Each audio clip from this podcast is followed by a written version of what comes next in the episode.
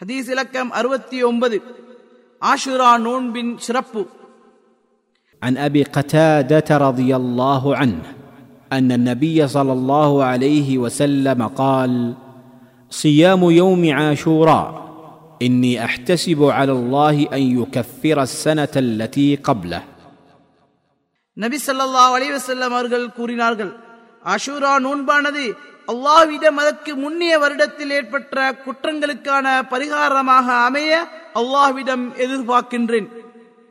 அறிவிப்பவர் அபு கதாதா ரதி அல்லாவன் ஆதாரம் முஸ்லிம் அபு உதாவுத் திருமிதி. இவ்வார்த்தை திருமிதியிலிருந்து பெறப்பட்டது. அறிவிப்பாளர் பற்றி பதினைந்தாம் நபிமொழியில் கூறப்பட்டுள்ளது. ஹதீஸிலிருந்து பெறப்பட்ட பாடங்கள் ஒன்று ஆஷுரா தினத்தின் நோன்பு நோட்பதை இந்நபிமொழி ஆர்வமூட்டுகின்றது. ஏனெனில் இந்த ஒரு நாள் நோன்பினால் வருடம் முழுவதற்கான சிறுபாவங்களிலிருந்து மன்னிப்பு கிடைக்கின்றது.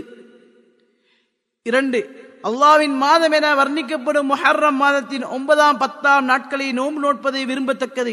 ஏனெனில் நபி அவர்கள் பத்தாம் நாள் நோன்பு நோற்றதுடன் அடுத்த வருடத்தில் இருந்து ஒன்பதாம் நாளிலும் நோன்பு நோக்க எண்ணி இருந்தார்கள் எனினும் பத்தாம் நாள் மாத்திர நோன்பு வைப்பது வெறுக்கத்தக்கது என்று கூற முடியாது.